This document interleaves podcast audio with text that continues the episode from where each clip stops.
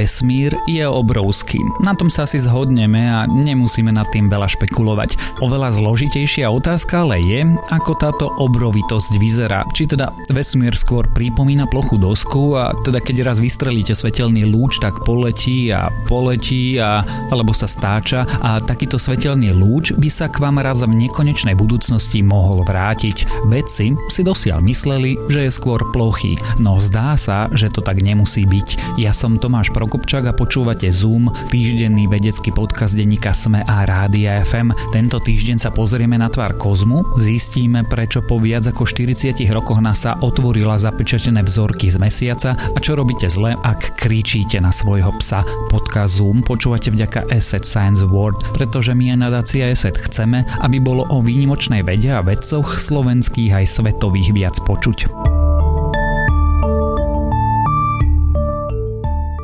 Dlhoročné kozmické merania naznačujú, že náš vesmír je plochý a nemá žiadne zakrivenie. Mal by sa podobať na list papiera. Ak by ste v ňom vystrelili fotóny, leteli by stále rovno, lenže nová štúdia naznačuje opak. Medzinárodný tým astronomov tvrdí, že vesmír je ohnutý a má tvar gule. Ak by ste v takomto vesmíre vystrelili fotóny, nakoniec by sa k vám vrátili. Štúdia v časopise Nature Astronomy však nepresvedčila všetkých odborníkov. Tvrdenie týmu astronomov, ktoré ide proti dlhoročnému vesmírnemu výskumu, pritom vychádza z meraní vesmírneho observatória Planck. Astronomovia vďaka nemu pozorovali žiarenie kozmického mikrovlného pozadia, teda žiarenie pochádzajúce z obdobia krátko po veľkom tresku. V jednej sérii meraní sa objavila nečakaná anomália. Podľa autorov novej štúdie by ju mohol vysvetliť iný tvar vesmíru ako ten zaužívaný.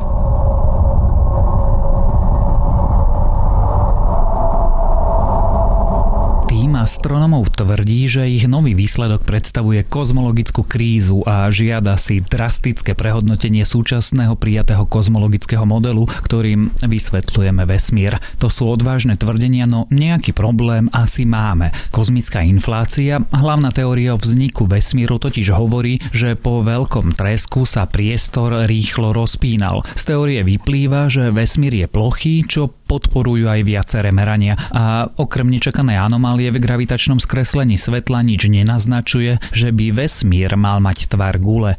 Najpravdepodobnejším vysvetlením preto je nejaká štatistická odchýlka alebo dosiaľ neznáma chyba v meraniach, no ak by údaje boli správne, mohlo by to napríklad znamenať, že vo vesmíre sa ukrýva väčšie množstvo tmavej hmoty, tak uvidíme, každopádne potrebné budú ďalšie merania.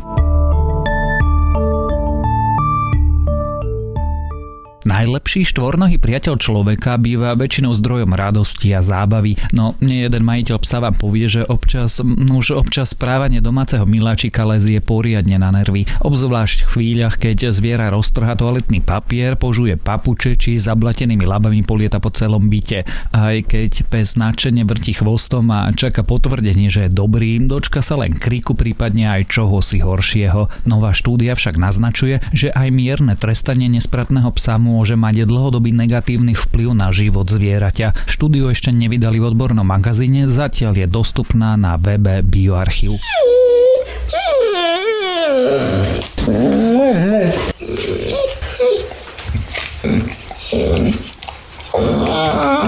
Keď sa štvornohí miláčikovia zle správajú, majiteľia ich zvyknú dať do výcvikových škôl, ktoré zväčša využívajú dva druhy tréningov, buď je zameraný na odmeny alebo na tresty. V prvom prípade čakajú psa po splnení úlohy maškrty. Pri druhom type tréningu na neho cvičitelia kričia či trhajú vôckou, kým sa nenaučí vhodne správať. Účinnosť týchto postupov sledovali portugalskí výskumníci. Do štúdie zapojili takmer 100 psov z viacerých škôl, ktoré využívajú buď jeden alebo druhý typ výcviku. Po preskúmaní záznamu z tréningu sa ukázalo, že výchova trestom je pre psy stresujúca. Psi boli pri takomto tréningu napäté, často ťažko dýchali, kňučali a oblizovali sa, čo môže byť aj znakom úzkosti. Naopak, psi zo škôl zameraných na tréning s odmenami boli pokojnejšie a viac uvoľnené. Spôsob tréningu sa prejavil aj na hladinách stresového hormónu kortizolu. Psi prechádzajúce výcvikom s odmenami mali normálne hladiny hormónu. Psi, ktoré trestali, mali zvýšené hladiny stresového hormónu po tréningu, ale, a to je dôležité, aj neskôr doma s majiteľmi a to ešte aj po dlhšom čase. V minulosti pritom už niekoľko podobných štúdí naznačilo, že výcvik trestaním môže mať negatívne následky na psov. Štúdia vtedy skúmala výcvik policajných a laboratórnych psov, pri ktorom využívali aj šokové obojky.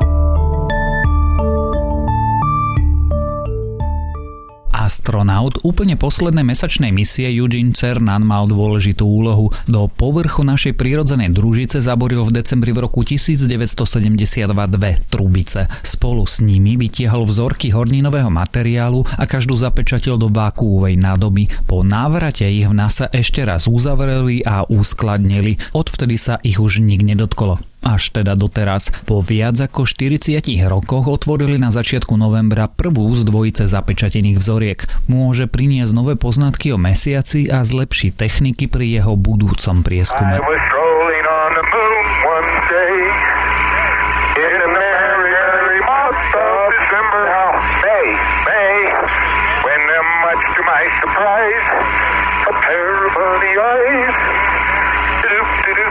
Takto si Eugene Cernan a Harrison Schmidt, posádka lunárnej misie Apollo 17, spievali na povrchu mesiaca. Väčšinu vzoriek, ktoré astronauti zozbierali, vedci dôsledne preskúmali a získali z nich dôležité poznatky. Niektoré, ako vzorky z Apollo 11 sa však NASA rozhodli uchovať pre budúcnosť. Chceli mať možnosť preskúmať ich až vtedy, keď budú k dispozícii modernejšie technológie. Medzi ne patrí napríklad nedeštruktívne trojrozmerné zobrazovanie, ale aj hmotnostná spektrometria, ktorá dokáže stanoviť zloženie vzorky či chemickú štruktúru molekúl. Pri skúmaní mesačných vzoriek využijú aj mikrotómiu s ultravysokým rozlíšením na rozrezanie vzoriek na veľmi tenké plátky. Inými slovami, zapečatené vzorky budú môcť veci po otvorení preskúmať do dosiaľ nevýdaných detailov. Začiatkom novembra vedci otvorili vzorku označenú číslom 73002. Najprv ju preskúmali rengénom. Podľa výsledkov sa rozhodli, ako vzorku vyberú a prerozdelia medzi viaceré vedecké týmy. Takto zaistili, že aj tie najmenšie časti horninového materiálu boli zachované.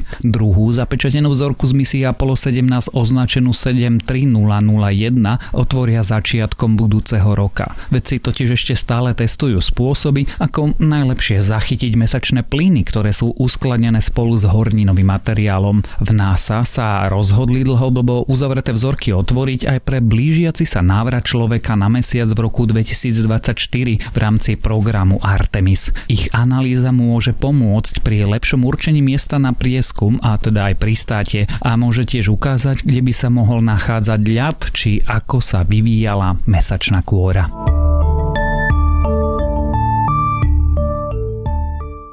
Ešte krátke správy z vedy. Nový výskum naznačuje, že izbové rastliny nám nevyčistia vzduch v byte. Vplyv rastlín na kvalitu vzduchu vo vnútri budov je totiž podľa vedcov minimálny. Ak si doma chcete vyčistiť vzduch, najlepšie urobíte, ak otvoríte okná a vyvetráte. Predchodcovia ľudopov zrejme chodili vzpriamení skôr, než sa predpokladalo. Nálezy pozostatkov štvorice jedincov z Bavorska ukazujú, že sa tak mohlo stať o niekoľko miliónov rokov skôr, než sa myslelo. Genetickú metódu CRISPR testovali na prvých pacientoch s rakovinou. Počas prvých mesiacov pozorovania sa u nich neobjavili žiadne vážne komplikácie. Testovanie je prvým krokom k liečbe rakoviny pomocou geneticky upravených buniek pacienta. Výskumníci sa pokúšajú vytvoriť umelé rohy nosorostov z konských hrív. Dúfajú, že by tak mohli pomôcť v ochrane ohrozených cicavcov. Takéto náhrady by totiž mohli byť na nerozoznanie od originálov. A ak vás tieto správy zaujali, viac ich nájdete na webe tech.sme.sk. Počúvali ste Zoom, týždenný vedecký podcast denníka Sme a Rádia FM. Zoom nájdete aj vo vysielaní rána na fm vo vašich mobilných podcastových aplikáciách, na streamovacej službe Spotify alebo na adrese sme.sk lomka Zoom. Ja som Tomáš Prokopčák a texty napísal Matúš Beňo. Za zvuk a postprodukciu ďakujeme Nikole Bajanovej a Denise Žilovej. Podcast Zoom počúvate vďaka Asset Science Award, oceneniu, ktoré je určené pre výnimočných vedcov, vďaka ktorým sa nielen Slovensko kursuva впред.